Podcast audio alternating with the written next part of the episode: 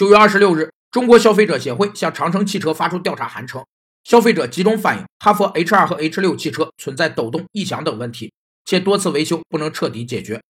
这与业内普遍认为自主品牌汽车的稳定性不足是相吻合的。稳定性分析是产品质量分析的一部分。产品质量分析是指对产品的质量水平从影响的各方面进行评价与判断，找出影响产品质量的主要因素，提出改进建议和措施，并指导有效实施的工作过程。产品质量分析包括质量水平分析、稳定性分析和顾客满意度分析三部分。其中，稳定性是指当系统处于平衡状态时，受到外来作用影响后，系统经过一个过渡过程仍能回到原来的平衡状态。就说明这个系统是稳定的，否则视为不稳定。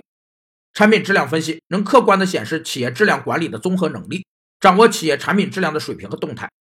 对当下各个自主汽车品牌而言，真正全方位对标合资车企仍是需要努力的方向。